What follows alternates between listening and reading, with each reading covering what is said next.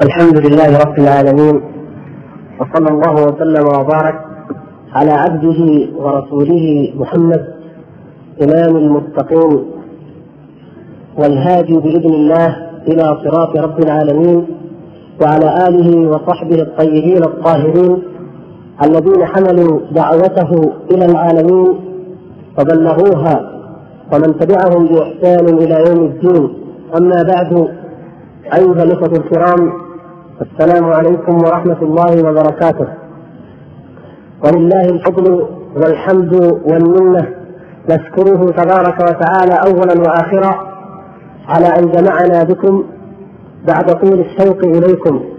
فنحن والله ونشهد الله على ذلك أننا نحبكم في الله وأننا نحب أن نزوركم وأننا نحب أن نسعد وأن نتشرف برؤياكم ومقابلتكم في هذه البلاد وفي هذه المنطقة الطيبة وبين هذه القبيلة الكريمة حتى شاء الله تبارك وتعالى أن يكون هذا اللقاء الذي نسأله سبحانه وتعالى أن يكتب لنا أجره وأن يجعلنا فيه من الذاكرين الله تعالى كثيرا وأن يثيب الإخوة القائمين عليه والمتسببين فيه بخير الثواب إنه سميع مجيب.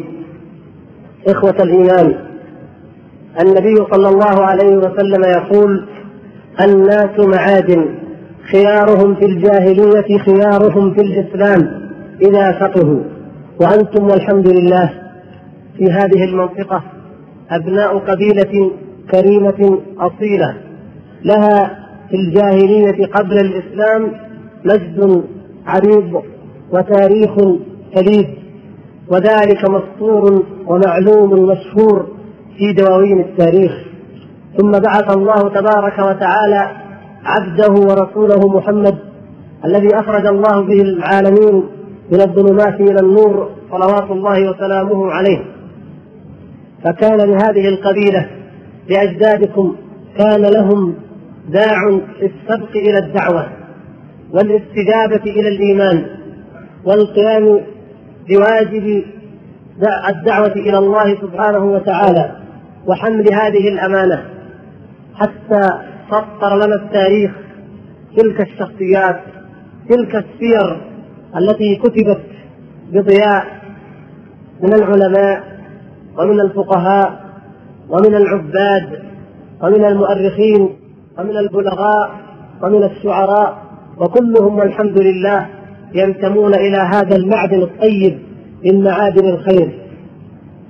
ونحمد الله سبحانه وتعالى على ذلك. وما زلنا ولله الحمد نحب أولئك الكرام الأفاضل كما نحبكم. نحبكم لأنكم أحفادهم ولأنكم بإذن الله سبحانه وتعالى سوف تسيرون بل أنتم سائرون على الطريق نفسه وعلى المنهج نفسه في معرفة قيمة الدعوة إلى الله وقدرها ومنزلتها وإجلالها وحمل أمانتها والقيام باعدائها أنتم ولله الحمد قد ورثتم ذلك ولله الحمد والمنة في هذا الزمن الذي بدأت فيه الصحوة الإسلامية واليقظة والعودة إلى الله سبحانه وتعالى. تدخل كل بيت وتطرق كل باب. جاءت من وراء البحار كما جاءت من هذه الديار. وبدأنا نرى بواكير الخير وتباشير النصر تلوح في الأفق وبدأ دعاة الرذيلة والفساد والانحلال والفجور يندحرون ويرتعدون لأن الله سبحانه وتعالى خاذلهم فإذا قام أهل الحق فقد كتب تبارك وتعالى النصر والتأييد لهم. إنا لننصر رسلنا والذين آمنوا في الحياة الدنيا ويوم يقوم الأشهاد. يوم لا ينفع الظالمين معذرتهم ولهم اللعنة ولهم سوء الدار. ولقد كتبنا في الزبور من بعد الذكر أن الأرض يرثها عبادي الصالحون إن في هذا لبلاغا لقوم عابدون وما أرسلناك إلا رحمة للعالمين. فهذه بشرى من الله سبحانه وتعالى. بدأت تلوح في أفق الدعوة. وهي قيام هذا الدين من جديد وتجديده على أيدي أولئك الدعاة الذين يخرجون لا يريدون من الناس مالا ولا جاها ولا دنيا ولا أعراضا ثانية زائلة وإنما يريدون منهم أن يهتدوا إلى صراط الله وأن يستضيئوا بنور رسول الله صلى الله عليه وسلم وما ورثه من الكتاب والحكمة والنبوة والهدي وأن يقتفوا نهج السلف الصالح في العلم والعبادة والدعوة والجهاد والأمر بالمعروف والنهي عن المنكر. وهذه الصحوة وهذه التباشير وهذه الدعوة القائمة في كل مكان لا يجوز لمن كان أجداده حملة الرسالة الأولى ودعاة الخير والحق ولمن كانت له تلك الأصالة وذلك الشرف وكرم المحسد لا يجوز له أن يتأخر وأن يتراجع عنها. ولهذا فظننا وأملنا وهو إن شاء الله تعالى حق وواقع أن أبناء هذه المنطقة وهذه القبيلة بالذات قبيلة زهران المعروفة في التاريخ قديمه وحديثه أن يكون لهم بإذن الله تعالى قصد السبق في حمل لواء الدعوة إلى الله وفي معرفة قدرها وفي بذلها وفي الصبر على أعدائها لأن الله سبحانه وتعالى يصطفي من خلقه من يشاء ويصطفي لدعوته من يشاء. والدعوة إنما هي تبعية لرسول الله صلى الله عليه وسلم واتباع لمنهجه كما قال تبارك وتعالى قل هذه سبيلي أدعو إلى الله على بصيرة أنا ومن اتبعني وسبحان الله وما أنا من المشركين. فمن اتبع رسول الله صلى الله عليه وسلم من ادعى اتباعه يلزمه أن يصدق ذلك باتباعه في دعوته بسيره على منهجه وعلى طريقته في الدعوة إلى الله. وما كان شأنه صلى الله عليه وسلم وما كان عمله وما كانت وظيفته ومهمته في الحياة إلا الدعوة إلى الله سبحانه وتعالى. جاهد من أجلها ودعا من أجلها وأوذي من أجلها وصبر واحتسب حتى بلغ رسالات الله وأظهر الله تبارك وتعالى هذا الدين على العالمين وعلى الدين كله. ولو كره المشركون ولو كره الكافرون فلله الحمد والفضل والمنة على ذلك. نعم لقد غشيت القلوب غشاوات وللتاريخ فترات وجولات. فقد مرت فترة أو مرحلة كان الناس فيها في الجهالة. ثم أيقظ الله سبحانه وتعالى هذه الأمة بدعوة الإمام الشيخ المجدد محمد بن عبد الوهاب رحمه الله. ثم وقعت الغفة أيضا مرة أو مرات ثم كان كانت الغشاوة الأخيرة التي عانينا منها جميعا في كل مكان. كانت الغشاوة التي كما قال بعض السلف الصالح حب الدنيا رأس كل خطيئة. الانفتاح على الدنيا النعمة التي تدفقت إلينا من فوق البحار النعمة التي فتحت زهرة الحياة الدنيا حتى كان هناك من القلوب من يحق فيهم قول الله تبارك وتعالى إن الذين لا يرجون لقاءنا ورضوا بالحياة الدنيا واطمأنوا بها والذين هم عن آياتنا غافلون. نسأل الله العفو والعافية. غفل الناس أو كثير منهم بتأثير هذه النعمة وهذا السرف وأرادوا أن يأخذوا طيباتهم في حياتهم الدنيا وأن يستعجلوها فيها وقد أقسم صلى الله عليه وسلم وهو البر الرحيم الشفيق بالمؤمنين بأنه ما الفقر والله ما الفقر أخشى عليكم ما يخشى علينا من الفقر صلى الله عليه وسلم ما الفقر أخشى عليكم؟ وقد مرت هذه البلاد وهذه المناطق جميعا بقرون من الفقر ومع ذلك يقول صلى الله عليه وسلم ما الفقر أخشى عليكم؟ ولكن أخشى أن تفتح عليكم الدنيا كما فتحت على الذين من قبلكم فتتنافسوها كما تنافسوها فتهلككم كما أهلكتهم. وقد وقع ذلك في هذه الأمة. هذا الترف الذي نعيشه أو عشناه في السنوات الماضية وبدأنا نرجع قليلا قليلا إلى نوع من الوعي والاستقرار والطمأنينة بعد سنوات الطفرة والضياع والفراغ. نقول هذا الترف أدى إلى أن يشتكي العامة والخاصة مما حدث لأصالتنا ولعاداتنا الطيبة ولما هو أعظم من ذلك لإيماننا ولتقوانا ولمعرفتنا بربنا سبحانه وتعالى ولاستقامتنا على منهج رسول الله صلى الله عليه وسلم. وإذا بنا جميعا نقول وما الحل وما المخرج؟ ويأتي الحل والمخرج بإذن الله سبحانه وتعالى. إنه الدعوة إلى الله. إن الدعوة إلى الله هي الغيث مهما أجدبت الأرض وأمحلت إذا أغاثها الله سبحانه وتعالى تعود وتزهر وتنبت من كل زوج بهيج. الدعوة إلى الله أيها الإخوة الكرام هي الحياة كما أن ترك الدعوة أو ضعفها هو الموت. ومن كان ميتا فأحييناه فجعلنا له نورا يمشي به في الناس. كمن مثله في الظلمات ليس بخارج منها. أحيا الله سبحانه وتعالى بهذا القرآن وبهذه الدعوة قلوب الصحابة الكرام قلوب العرب بعد أن كانوا في جاهلية جهلاء وضلالة عمياء. ونحن اليوم نحتاج إلى ذلك العلاج ونحتاج إلى تلك الحياة. ويجب علينا أن نعلم أن الدعوة إلى الله هي الحياة وأنه لا حياة لنا بغير الدعوة إلى الله. ولا عز لنا بغير الإيمان بالله. فإن الله سبحانه وتعالى كتب العزة لمن أطاعه وكتب الذل لمن عصاه. أبى الله إلا أن يذل من عصاه مهما كان ومهما بلغ من القوة أو الجاه.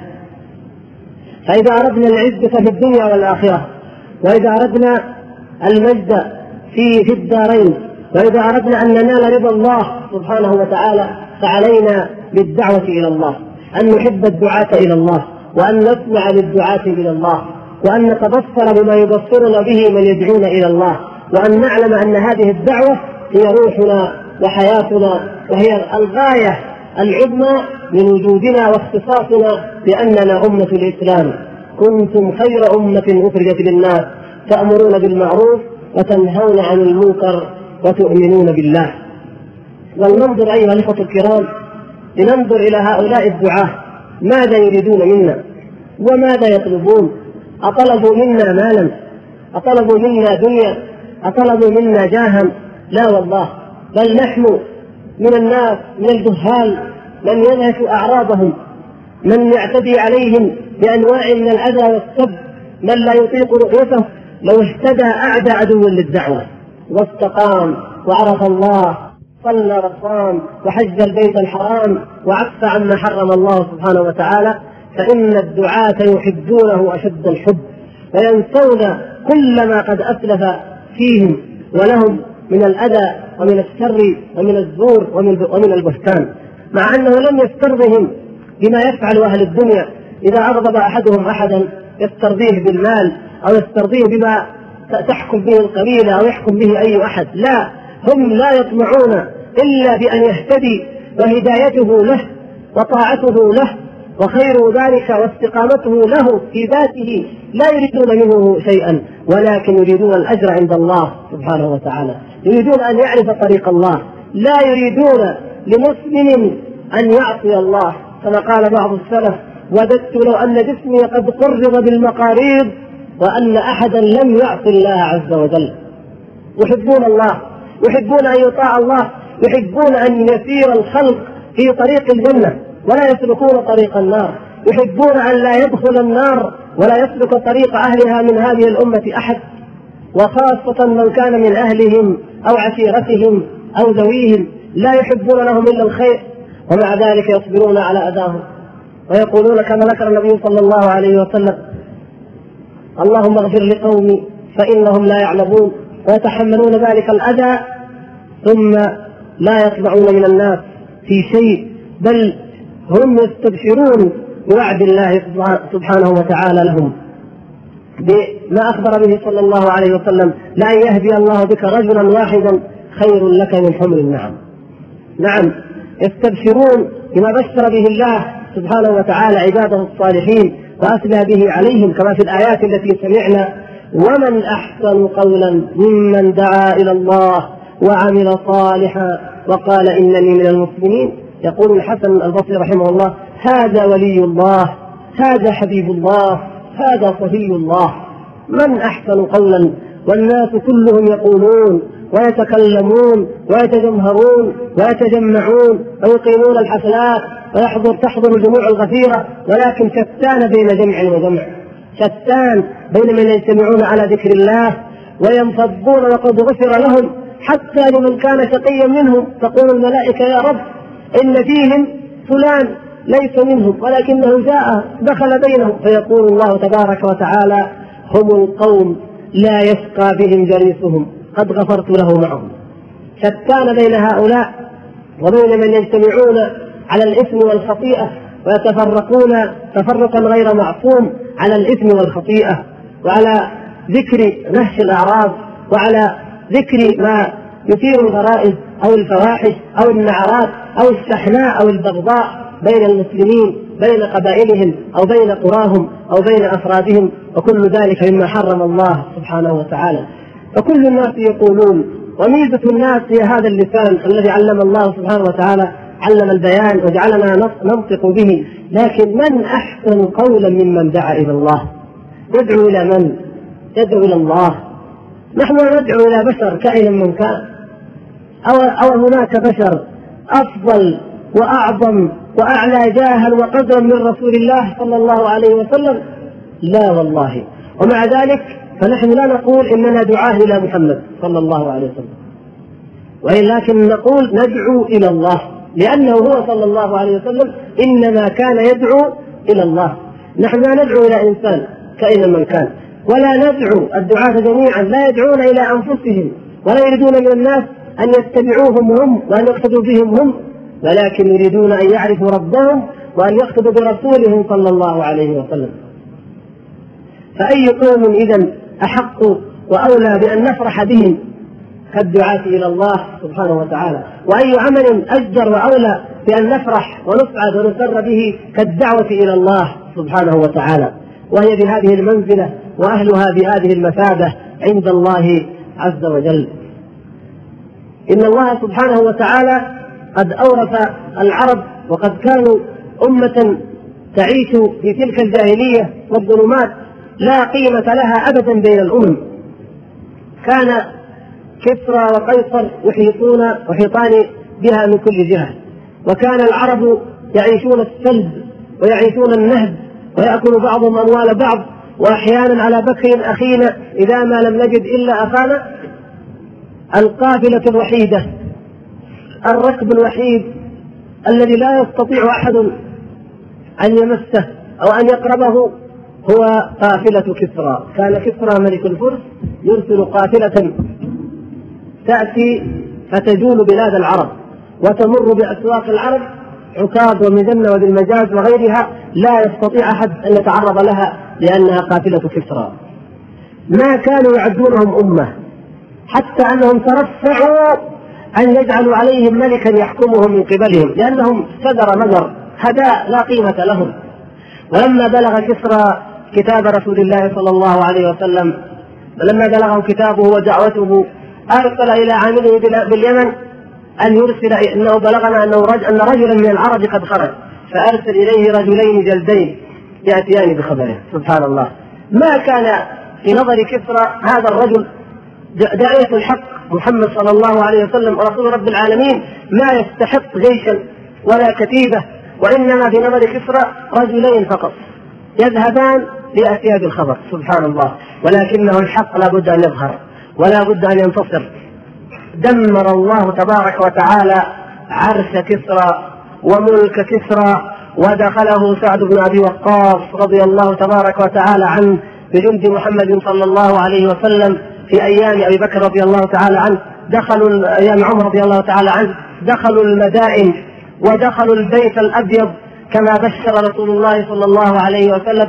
ودخل سعد ومن معه وعجبوا من هذه الزينة. عجبوا من هذا الترف عجبوا من هذه اللآلئ واليواقيت والجواهر.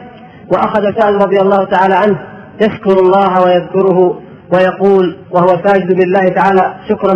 كم تركوا من جنات وعيون وزروع ومقام كريم ونعمة كانوا فيها فاكهين كذلك وأورثناها قوما آخرين. لماذا يا أخوان؟ للدعوة إلى الله سبحانه وتعالى. ولا يخفى عليكم ماذا حدث أيضا لقيصر ولا لغيره. على يد دعاة الهدى وقد كانوا أضل أمة. ثم جاءت عصور وقرون من الانحراف أيضا. وكان وسط جزيرة العرب. نجد كانت أشد بقاع العالم الإسلامي ظلاما وجهلا وجاهلية وظلما وفحشاء وفجورا. فجاءت الدعوة من جديد. اغاثها الله سبحانه وتعالى بالدعوة من جديد وظهر فيها الإمام الشيخ محمد بن عبد الوهاب. رحمه الله تعالى وإذا بهذه الدعوة تنطلق وتنتشر وتملأ الأرض بفضل الله تبارك وتعالى يظهر لها قوة عظيمة وفروع في غرب إفريقيا وفي جنوب شرق آسيا وفي بلاد التركستان في بلاد الترك وفي مصر وفي السودان وفي اليمن وفي بلاد المغرب وفي كل مكان الكل يدعون إلى دعوة التوحيد إلى دعوة أن لا إله إلا الله إلى البراءة من الشرك سبحان الله وإذا بأولئك يصبحون قادة. وإذا بتلك المنطقة أو تلك البلاد تصبح خير بلاد الدنيا تمسكا وهدى وتقوى ولله الحمد والفضل والمنة. وهذه يا إخوان سنة ربانية ما تزال. وإن تتولوا يستبدل قوما غيركم ثم لا يكونوا أمثالكم. وقال في الآية الأخرى يا أيها الذين آمنوا من يرتد منكم عن دينه فسوف يأتي الله بقوم يحبهم ويحبونه أذلة على المؤمنين أعزة على الكافرين يجاهدون في سبيل الله ولا يخافون لومة لائم. فإذا أراد الله سبحانه وتعالى أن يختار أمة أو أن يصطفيها أو أن يعليها أو أن يرفعها مهما كانت فيه من الفرقة أو من الجهالة أو من الفقر أو من العوز أو من الخوف فإنه يمن عليها بالدعوة. فإذا قامت بالدعوة ورفعت لواء التوحيد ونشرت العدل والخير نصرها الله سبحانه وتعالى في الدنيا والآخرة. إن الدعوة إلى الله أيها الأخوة الكرام هي دعوة إلى أن يتحرر الإنسان من العبودية لغير الله من العبودية للأصنام والكواكب والشجر والحجر والبشر وكل طاغوت يعبد من دون الله سبحانه وتعالى. وكفى بذلك مجدا وكفى به عزا أن نجد من يدعونا إلى أن نكون عبيدا لله سبحانه وتعالى. فهذا غاية العز وغاية الحرية. وأما العبودية لغير الله فهي الذل الأكبر وإن كان بعض الناس يظن أنها حرية أو أنها متاع أو أن فيها خيرا ولا خير في من عصى الله ولا ولا في من أطاعه. الدعوة إلى الله أيها الأخوة الكرام هي دعوة للعدل وللقسط في زمان ظهر فيه الظلم في الدنيا كلها. العالم كله اليوم يشكو من الظلم يشكو من الجور يشكو من الطغيان يشكو من الانحراف يشكو من الضلال. العقوبات الربانية القدرية كما ترون من الزلازل ومن النكبات ومن المحن والفتن والحروب في كل مكان. ولا حل لذلك إلا بالدعوة إلى الله. فإذا نشرنا الدعوة إلى الله ارتفعت المظالم وردت الحقوق إلى أهلها ورجعت الأمانات إلى أهلها وعرف كل إنسان ما له وما عليه واستقامت حياة الناس التي لا تستقيم بأي نظام إلا بشرع الله وبهدي محمد صلى الله عليه وسلم. والدعوة إلى الله أيها الأخوة الكرام دعوة إلى الإحسان في زمان ظهر فيه الشح وظهرت فيه الخيلاء وظهر فيه الفخر وظهر فيه التنافس على الدنيا. وأصبح الإنسان سخيا كريما جوادا في الفخر والخيلاء والترف الكاذب والبذخ والعمل لغير وجه الله سبحانه وتعالى. فإذا دعا داعي الإحسان وإذا جاءه من يستحق الخير والرحمة كان شحيحا قتورا. إلا من عرف الله إلا من اهتدى بهدى الله إلا من سار في طريق الدعوة إلى الله سبحانه وتعالى. فالدعوة إلى الله ترفع هذه المظالم جميعا وترفع هذه المشكلات جميعا. الدعوة إلى الله تصحيح لأوضاعنا الاجتماعية. ونحن نعيش كما ترون في أوضاع اجتماعية فيها سوء وفيها خطأ وفيها خلق وفيها انحراف ولم يصححه شيء إلا الدعوة إلى الله. بعض الناس يقولون التعليم نشر التعليم يصحح هذه الأحوال. وقد نشر التعليم وانتشر فما ازددنا إلا جاهلية جديدة. جاهلية مقنعة بالعلم انضمت إلى جاهلية متسترة بالجهل. العلم وحده لا يكفي. أي علم؟ إن كان علما يقرب إلى الله ويهدي بهدى الله فنعم ونعم.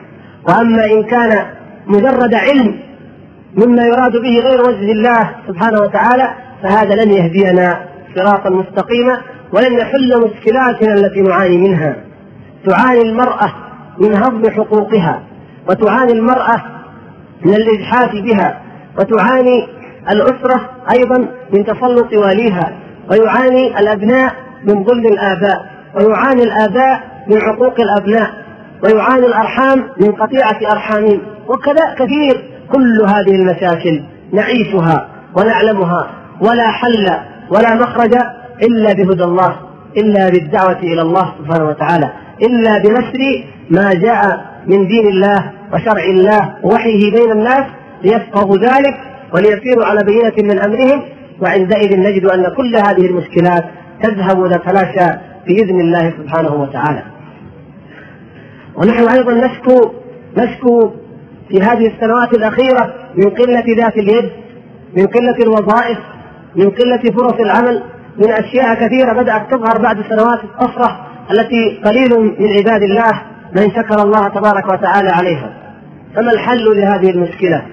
أيضا الحل هو التوبة والاستقامة والإجابة لداء الله والإجابة لداعي الدعوة إلى الله سبحانه وتعالى. الحل هو ما ذكره الله سبحانه وتعالى ولو أن أهل القرى آمنوا واتقوا لفتحنا عليهم بركات من السماء والأرض. وأن لو استقاموا على الطريقة لأسقيناهم ماء غدقا. ولو أنهم أقاموا التوراة والإنجيل وما أنزل إليهم من ربهم لأكلوا من فوقهم ومن تحت أرجلهم. فهذه بلوى الشر وبلوى العسر بعد الرخاء وبعد الخير وبعد النعمة هذه بلوى كما تلك بلوى وهذه فتنة كما تلك فتنة. فإذا شكرنا حال النعمة وصبرنا حال النقمة ورجعنا إلى الله سبحانه وتعالى أغاثنا الله. ولن نعرف الرجوع إلى الله على الحقيقة. ولن نعرف طريقنا في هذه الحياة على الحقيقة. فضلا اقلب الشريط.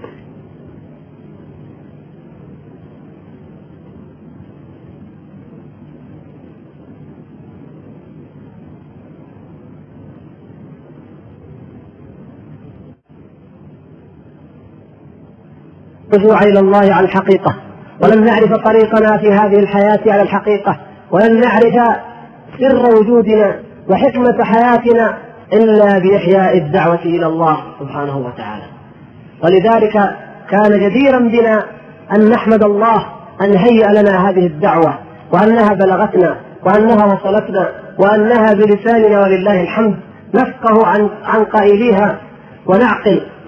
وأننا والحمد لله نستطيع أن نقوم وأن نسهم في هذا الواجب. بما نستطيع؟ إن لم تكن من الدعاة إلى الله سبحانه وتعالى باللسان بالحكمة بالموعظة بالخطبة فكن ممن يحب مجالس الذكر وحلقات العلم ويشجع أهلها ويدعوهم إليها. إن لم تكن ممن يأمر بالمعروف وينهى عن المنكر ويتحمل الأذى في سبيل ذلك فلا أقل من أن تحب أولئك القوم وتبغض من يعاديهم وتدعو الله سبحانه وتعالى لهم بالنصر والتأييد والتوفيق. إن هذا واجب الأمة جميعا. كنتم خير أمة أخرجت للناس تأمرون بالمعروف وتنهون عن المنكر وتؤمنون بالله. هذا يلقي الموعظة وذاك يعلق الإعلان وهذا يحدث إخوانه في المسجد أن تعالوا إلى ذكر الله. والآخر يذهب إلى يحث أسرته وذاك يأخذ الشريط ويوزعه. والثالث يؤسس جماعة لتحفيظ القرآن والآخر يحفظ في هذه الجماعة والباقون يرسلون أبنائهم لهذا التحفيظ. وهكذا نتعاون على إنكار المنكر على حفظ كتاب الله على الدعوة إلى الله على إحياء بيوت الله على إقامة فرائض الله. وبذلك نجد أنفسنا حقا على طريق رسول الله صلى الله عليه وسلم. وعلى اتباع منهجه صلى الله عليه وسلم. ونجد أنفسنا على طريق خير ونعمة وبركة. وإن قلت ذات اليد فالخير والبركة فيما يعطينا الله سبحانه وتعالى ولا خير في عطاء مهما كثر لا بركة فيه من الله.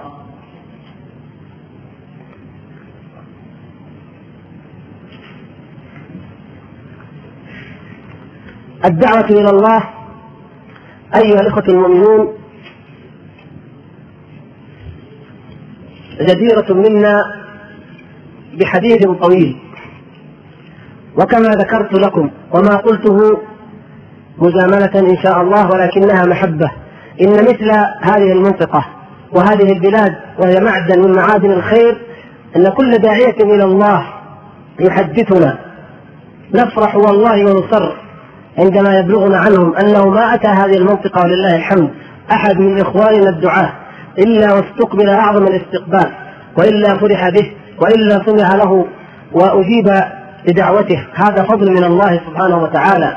وكل واحد من الإخوان يحملني الشكر لكم باعتباري واحدا من أبناء هذه المنطقة ويشكرونني والشكر لله أولا ثم لكم أنتم.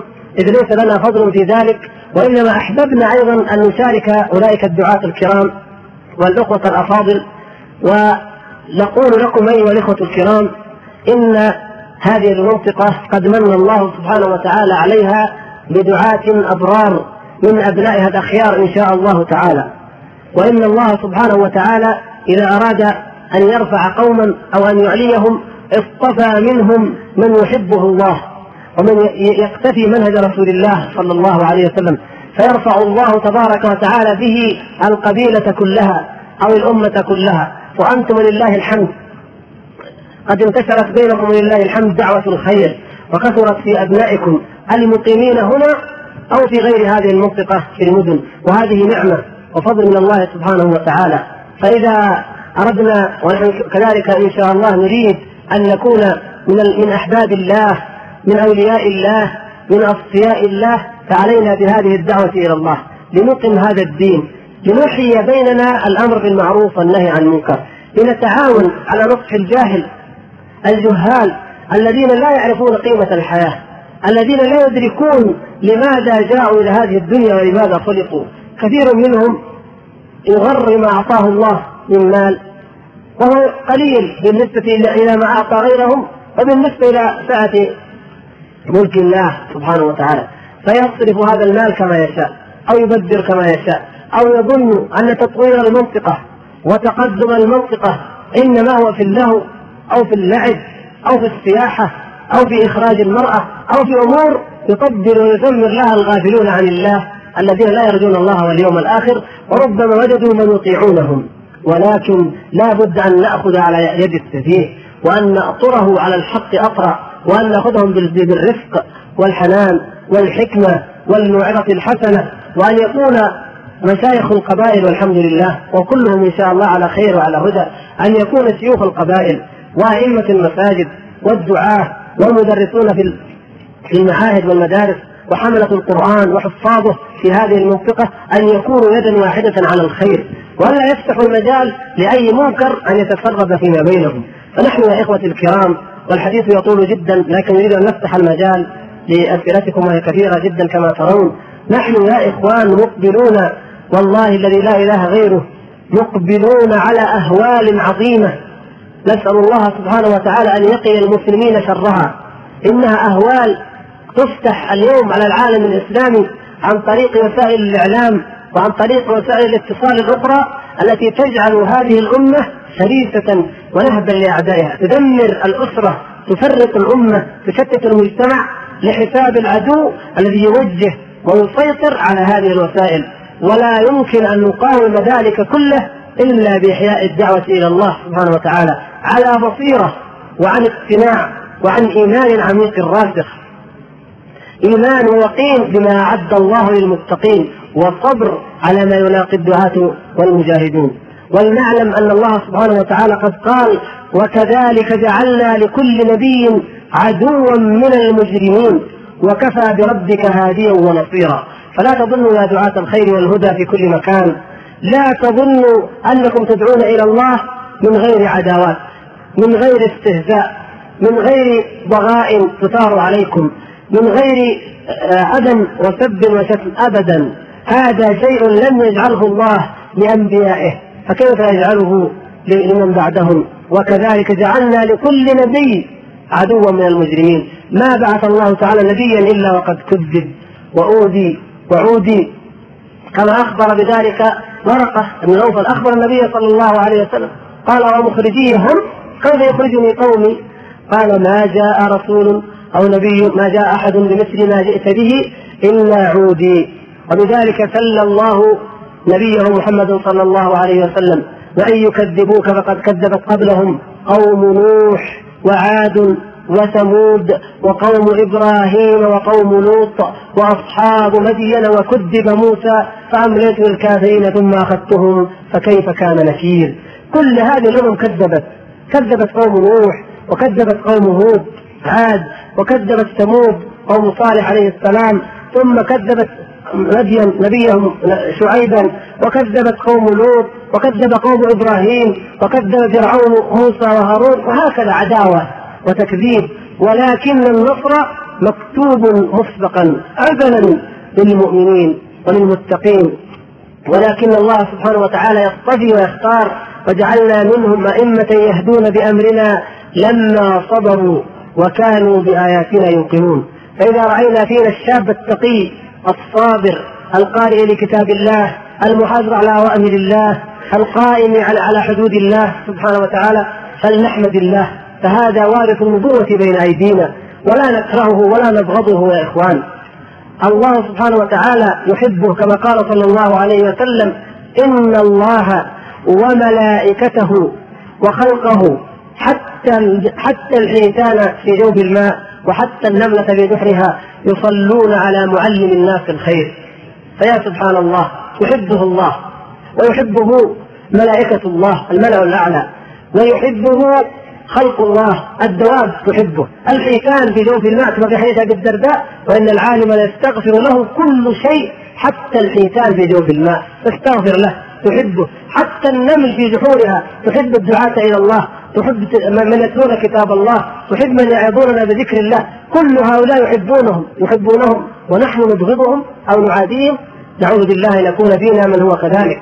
فهذا ممن حقت عليه الشقاوه وإن كنا نسأل الله سبحانه وتعالى الهداية للجميع لكن نقول من باب التصبير والتثبيت للدعاة ومن باب حث الإخوة الكرام وكلهم فيهم خير ولله الحمد على التعاون مع الدعاة والتكاتف والقيام بنصرتهم وتأييدهم وتسديدهم.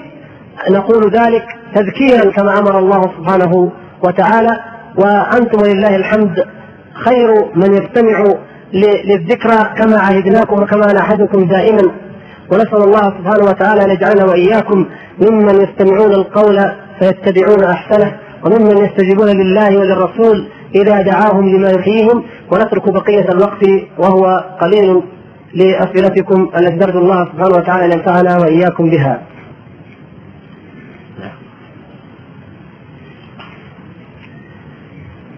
أخ يقول كثير من الشباب يمن الله عليه بالهداية ولكن سرعان ما يرجع عن ذلك أو يضعف إيمانهم فما هي نصيحتكم لمثل هؤلاء؟ وجزاكم الله خير الجزاء.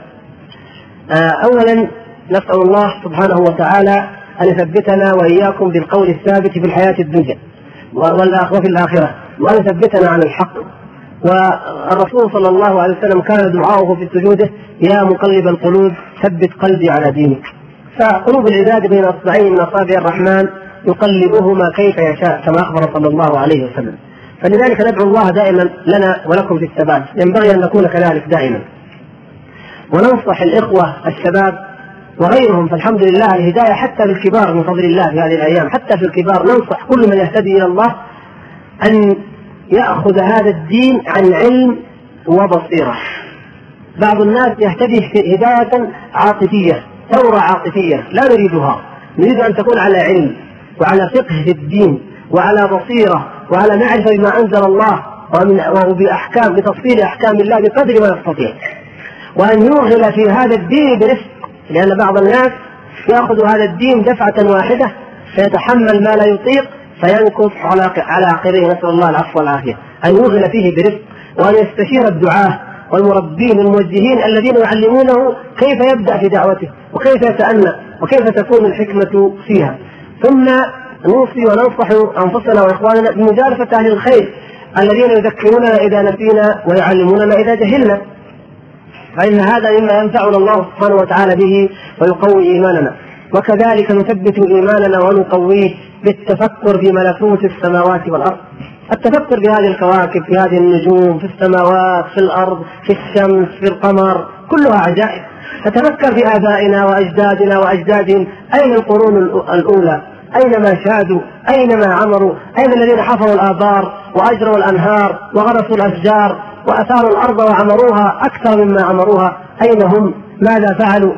تلك بيوتهم تماثيل أو أنصابهم أو آثارهم قائمة شاهدة لنا تنطق تكاد تنطق وتقول لنا إن مصيركم ومصير بيوتكم ومصير ما تعمرون ومصير مزارعكم ومصير كل ما تشيدون مثل هذا المصير. وإن طال الزمن. إذا تفكرنا في ذلك فيثبت الإيمان بإذن الله سبحانه وتعالى. نسأل الله أن يثبتنا وإياكم في الدنيا والآخرة. هذا الأخ يقول بلغنا أنه سوف يقام في هذه المنطقة منطقة الباحة معهد آه، للتمريض للبنات. ونحن أهالي هذه المنطقة لا نرغب في ذلك لما فيه من المفاسد. فكيف السبيل؟ آه، لكي نبلغ المسؤولين عن ذلك. يحق لكم ألا ترغبوا. ومما أحمد الله سبحانه وتعالى عليه أنني قد لمست هذا الرفض القاطع في معظم ما ذهبنا إليه في هذه المنطقة من مساجد أو قرى أو قبائل كلهم يذكرنا بهذه القضية ويثيرها ويرفض رفضا قاطعا أن تمتهن بناتنا. ونحن أهل الأصالة وأهل الشرف وأهل الإيمان الحمد لله وأهل التقوى أن تصبح بناتنا وهن أعز وأغلى ما نملك وما نحتفظ به ونحافظ عليه يصبحن خادمات يخدمن أولئك الاغراض مع هذا الاختلاط الموجود في المستشفيات مع ما فيها من مفاسد معلومة. هذا شيء لا نرضاه ولا نقره. لا يرضاه من هو دوننا في النسب والحسب والشرف ولا يرضاه من لم تبلغه دعوة الله ومن لم يعرف منهج رسول الله صلى الله عليه وسلم ومن لم يعلم حدود ما أنزل الله. فكيف بنا نحن والحمد لله في هذه المنطقة؟ ومما يعني ألمني ولعله يكون باب خير أنني آه، بلغني أن المسؤول عن المعاهد في المملكة كلها هو من أبناء هذه المنطقة. وأملت خيرا. وهو من قبيلتكم أيضا. وانكم إن شاء الله تحدثون وتخبرون ولا بد أن أنكم تجدون إن شاء الله عنده الاستجابة. وغيره ممن هو فوقه من المسؤولين يجب علينا أن ننكر هذا المنكر وأن نبلغهم جميعا. وما نعدم الوسائل. ما في حاجة سبحان الله. إذا جاءت البلدية أخذت علينا متر ولا ربع متر ولا ولا 20 سم نعرف كيف نفكر في الوسائل. هذا يبرق وهذا يطالب وهذا يداعي وهذا يوسط. ونعرف كيف نتصرف حتى من واحد ما يشاور الجماعة والجماعة ما يشاور الأفراد. لأنه إذا انتهكت دنيانا ما شاء الله. ففي ديننا لابد أن نكون أكثر بصيرة ونعرف كيف. ممكن أن يشكل وفد من المنطقة ويقابل المسؤولين في المنطقة ويرفعوا هذا الرفض إلى الجهات العليا. ممكن أن هذا الوفد يذهب إلى هناك يقتل من يقتل ويبرق من يبرق ويقدم من يقدم. ولا سيما الحمد لله مشايخ القبائل والوجهاء والأعيان الذين لهم كلمة والذين لا يمكن ولا لم يقبلوا ولم يرضوا بمثل هذا الوضع. وإن لبس بلباس خدمة الوطن أو أو أن المرأة تأخذ دورها في الحياة أو أن هذه الفتيات قد يعني يقومن بواجب يقوم به الأجنبيات مهما لبس. فنحن نعلم أن هذه مهنة تتنافى مع ما نؤمن به نحن والحمد لله من دين اولا ثم من عادات أصيلة طيبة لا ترضى مثل هذا الحال ابدا. الفتيات يعني يستنكفن ويستكبرن عن عن خدمة أمهاتهن في البيوت خاصة بعد ما تعلم ما تخدم أمها. وإذا إذا كانت عند خالتها حالة ولادة أو حاجة وقالت أمها روحي عند خالتك أنفعيها اليوم تخدميها اليوم. حتى تشفى وحتى كذا ما ما ترضى. وربما يرفض أبوها.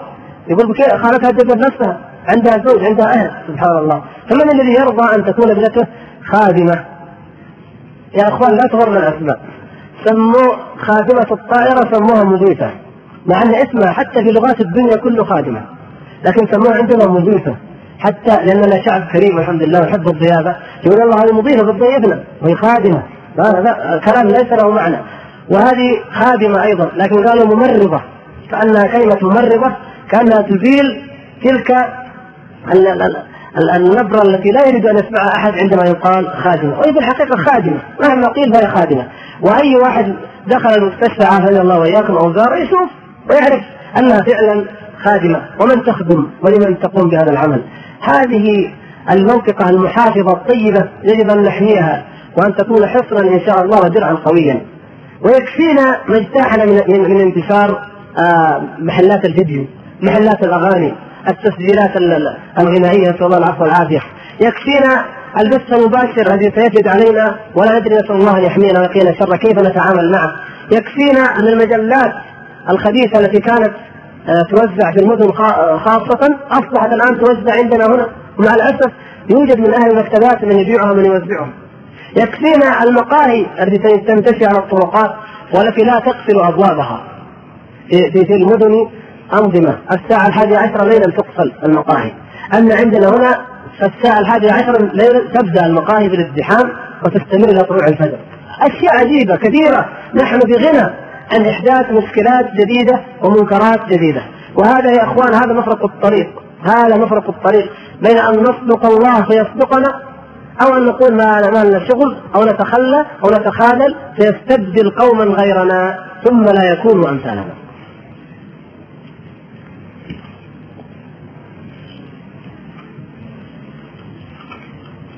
مشكلة المرأة ومشكلة العرض ومشكلة الشرف ما كنت أظن ولا أتوقع أننا في هذه المنطقة نحتاج إلى من يذكرنا بها. سبحان الله. حتى في جاهليتنا أيام الأجداد قبل أن يعرفوا هذا النور ما كان يحتاج أن يذكر أحد بالغيرة على زوجته أو على بنته. هذا شيء ما يحتاج. لكن مع الأسف دخل فينا في بعض منا إن شاء الله أن يكون قليل بإذن الله جهل بسبب الانبهار بهذه الحضارة أو حب الدنيا أو الإعجاب بالزيت الذي وفد مع هذه الحضارة الكاذبة. فجاءت مشكلة أخرى أشار إليها هذا الأخ أنه نظرا لازدحام الكلية المتوسطة للبنات في الباحة اضطر بعض الناس إلى إرسال بناتهم إلى مكة وجدة للدراسة في الجامعة. هناك والسكن هناك كل ذلك حرصا على المال بعد التخرج. الكلية المتوسطة نفسها هنا هنا في الباحة. ينبغي ويجب أن نتحفظ على إدخال بناتنا فيها لأسباب كثيرة. ليس لما فيها. نحن أنا أقول لا أعلم عنها إن شاء الله. اذا الخير لكن أقول ما فائدة المواصلة؟ وما قيمة الدراسة؟ الفتاه خلقت لتكون اما. هكذا أراد الله سبحانه وتعالى. لتكون اما. معلمه اجيال مربية هدى وخير. والأمر الرباني الإلهي في القرآن وقرن في بيوتكن ولا تبرجن تبرج الجاهلية الأولى وأقمنا الصلاة وأتينا الزكاة وأطعنا الله ورسوله. المرأة إذا قرت في بيتها ولم تتبرج ولم تخطب وصلت فرائضها وأطاعت زوجها فهي الملكة فهي المتقية فهي التي لها خير الدنيا والآخرة. هذه مملكتها التي لا ينافسها فيها أحد وهذه غاية السعادة التي تطمع إليها كل امرأة في الدنيا تطمع فيها. حتى الغربيات الفاجرات الآن حركات قوية تطالب بالعودة إلى البيت يريدون أن تعود إلى البيت وأن تترك العمل. وبدأت الدول دول كثيرة. أكثر دول أوروبا تعطي إعانات للمرأة إذا تزوجت وتعطي إعانة للمولود الأول ثم للثاني أكثر ثم للثالث أكثر من مجموع الطفلين الأولين. سبحان الله. الكفار بدأوا يعون بدأوا يرجعون ونحن نقول تتخرج وتواصل. وبعد ما تخرج تخدم مثل ما درست. وبعدين قد لا تتزوج وإن تزوجت تشتت البيت وتشتت الأبناء وإن كان الحل هو الخادمة جئنا بمصيبة على مصيبة وذنب على ذنب. وإن ضاع الأبناء وضاع الزوج وضاعت حقوقه فكلها مصائب. وفي النهاية إما أن تستقيم وإما أن تمرض. وما أكثر الأمراض النفسية. اسألوا إخوانكم الذين باشروا التدريس. ونحن الرجال ندرس وباشرنا التدريس. إجهاد التدريس إجهاد. وإنهاك. ومعاشرة الأطفال أو الطلاب مجهدة فكيف المرأة الضعيفة؟ المرأة المسكينة التي تأخذها الدورة الشهرية آه، ربع الشهر تقريبا أو ربما أكثر والتي أعصابها لا تطيق ولا تتحمل والتي تأتي ورضيعها في البيت يبكي وتأتي لتدرس البنات فتجد المشاغبة تجد الإزعاج تجد المفتشة تدقق عليها في الدفتر انهيارات وأمراض عصبية وأمراض نفسية أشياء يطول شرحها لو قلتها لكم. كل ذلك نعرض له هذه المرأة المسكينة ونقول حتى تخدم وطنها وحتى تتقدم. وحتى تفعل. مع أن الخدمة العظمى هي أن تقر في بيتها وتحسن إلى زوجها وإلى أبنائها. أقول إذا كان هذا لأي كلية وإن كانت متسترة ومحجبة ومحصنة وموجودة عندنا فكيف الذي يرسل بناته أو بنته لتسكن في سكن جامعة جدة أو غيرها؟ حقيقة يجب أن نقولها وقد قلناها في جدة ولا, ولا تخفى على أحد والحمد لله. الفساد الموجود في السكن الجامعي في جدة يندى له الجبين قد قاومه الدعاة وقاومته الهيئة وقاومه المخلصون في داخل الجامعة وتعبوا من ذلك شد التعب. وحتى في جامعة من القرى وهي جامعتنا لا يخلو السكن والله من مفاسد ومن مشكلات واختراق. بنت واحدة فاسدة يمكن أن تفسد. بأنواع من المفاسد يمكن لا تخطر على بال بنات هذه المنطقة والحمد لله لأنها منطقة محافظة والحمد لله فيها خير كثير. لكن هناك فساد والفساد كما ينتشر بين الأولاد ينتشر بين البنات بأنواع كثيرة. وأي رجل لديه غيرة يرضى أن يقيم ها هنا والبنت السكن هناك. وعندهم دفتر طويل عريض فيه أربعة عشر قائمة. أنا شفت بنفسي. خروج للرحلات إلى البحر تسويق حفلات ما أدري إيش. والأب يوقع أن يسمح لابنته أن تخرج من السكن إلى هذه المناطق. 14 بنت من بنود الخروج. الأب الذي لا يوقع كيف تنضم بنته؟ حجرها وكبتها وفعل بها والآباء كلهم يوقع أكثرهم ما يقرأ. يعطوه الدفتر وقع وقع. إيش خلاص وقع فين الناس وقع. من وقع؟ بس ما أدري يعني أنا وقع. ما أدري إيش وقع عليه. ولذلك تخرج لا يدري أين تخرج. تذهب لا يدري أين فاذا وقعت المصيبة نسأل الله العفو والعافيه والله يا اخوان وخاصه نحن في هذه المنطقة الحمد لله والله يتمنى الواحد نسأل الله ان يعافينا وإياكم أن يفتدي بماله وبدمه وبأسرته جميعا يتمنى لو احترق البيت على أهله كلهم وماتوا ولا يطلع في طرفه مصيبة من هذه المصائب عافانا الله وإياكم منها. فلماذا ندفع أنفسنا إليها ونحن والحمد لله نستطيع أن نكون بعيدين عنها. الفساد قائم موجود ومهما كان فيه مهما لو لم يكن فيه فيه ذلك الفساد فإن مجرد ذهاب إلى هناك في بلد غربة هذا بذاته شر وفساد ومجرد المواصلة فيها من المحظور ما ذكرنا وما أشرنا إليه واللبيب يفهم بالإشارة. هل صحيح أن أعداء الإسلام يخططون لتحطيم هذه الصحوة بشتى الوسائل وعلى راسهم أمريكا. نعم وصحة ذلك ليست مجرد استنتاج من الواقع أو من الرأي أولا من كتاب الله. ولن ترضى عنك اليهود ولا النصارى حتى تتبع ملتهم. يا أيها الذين آمنوا لا تتخذوا اليهود والنصارى أولياء بعضهم أولياء بعض. وغير ذلك. والواقع مشاهد الآن. أي نشرة أخبار تسمعها؟ تنظر. فتجد أن أمريكا والغرب جميعا أنهم دائما مع عدو الاسلام على الإسلام والمسلمين في كل مكان. حتى بلاد المجاعات الحبشة مثلا فيها المجاعات. المعونات الأمريكية تذهب إلى أقاليم النصارى ومقاطعات النصارى وأما أبناء المسلمين فإنهم يشترون شراء ويشحنون في البواخر إلى أمريكا ودول غربية أخرى ليكونوا رقيقا. وليعلموا النصرانية ويربوا ليكونوا في الكنائس. هذا شيء معروف ومشهود وفي كل مكان. حقد أعمى. ويقول النبي صلى الله عليه وسلم تقوم الساعة والروم أكثر الناس. ولا تقوم الساعة حتى تكون الملحمة مع الروم. وقد فصل النبي صلى الله عليه وسلم الملاحم التي تكون مع الروم. والروم هو الغرب. الغرب بيننا وبينه معارك. وستظل هذه المعارك إلى قيام الساعة. إلى خروج الدجال. والحرب بيننا وبين الغرب سجال لا تتوقف. الغرب مهما أعطيناه من أموال مهما قلدناهم مهما تابعناهم مهما استرضيناهم لن يرضوا عنا أبدا. الواحد يعطى درجة خبير أو مستشار. وراتب قد يصل إلى ثمانين ألف إلى مئة ألف. والسيارة والسكن كل شيء يعطى له. ومع ذلك انظروا ماذا يكتبون عنا إذا رجعوا إلى بلادهم. أنهم في جهل أنهم يركبون الحمير أنهم يعبدون الزوجات أن فيهم قذارة. إن شوارعهم كذا إن مدنهم كذا. سبحان الله. ينسى كل شيء ولا يذكر إلا الجوانب القبيحة وربما افترى علينا ما ليس فينا. وهذا أمر مشهود معلوم. والصحوة هي الخطر الذي يهدد الشرق والغرب. لو كان هناك وقت لكن ما لا لا يتسع الوقت واخشى أيضا لا يكون هناك مناسبة لأذهان بعض الإخوة. لاعطيناكم بعض النماذج من أقوال هؤلاء المجرمين. لكن يكفينا أن نعلم أن الله تعالى قد أخبرنا بأنهم اعداؤنا وانهم كما قال تعالى قد بدت البغضاء من أفواههم وما تخفي صدورهم أكبر. اسمعوا لندن ومونte كارلو وصوت أمريكا الأصولية الإسلامية الأصوليين المتطرفين المتشددين الجماعات الإسلامية كل يوم كل يوم. وما خفي أعظم وما تخفي صدورهم أكبر. الاخ يقول في إجابتكم الأولى على معهد التمريض وعلى الطبيبات عامة. ما ذكرت الطبيبات على الحال فماذا نعمل إذا كانت أمهاتنا أو زوجاتنا أو أخواتنا أو بناتنا في حالة ولادة؟ هل يولدهن الدكاترة؟ عندما ينكر على الناس ينكر على بعض المسؤولين يقول لماذا المضيفات في الطائرات ما, ما الفائدة من وجودهم في رحلة ساعة أو ساعة إلا ربع وكذا وهذا المنكر وهذا الأصوات وهذا الزينه وفساد في البلد وفساد في السكن وفساد في الطيارة قالوا افرض أن زوجتك ولدت في الطيارة إيش تسوي؟ والله صحيح نعم يعني يأتيك بحالة نادرة أو بحالة جزئية ويريد أن يؤصل منهج مناهج الشر نحن ما نقول يا إخوان إن زوجاتنا أو بناتنا يولدهن الأطباء. ما نقر هذا ما نرضى هذا. لكن القابلة تتعلم هذه المهنة ببساطة.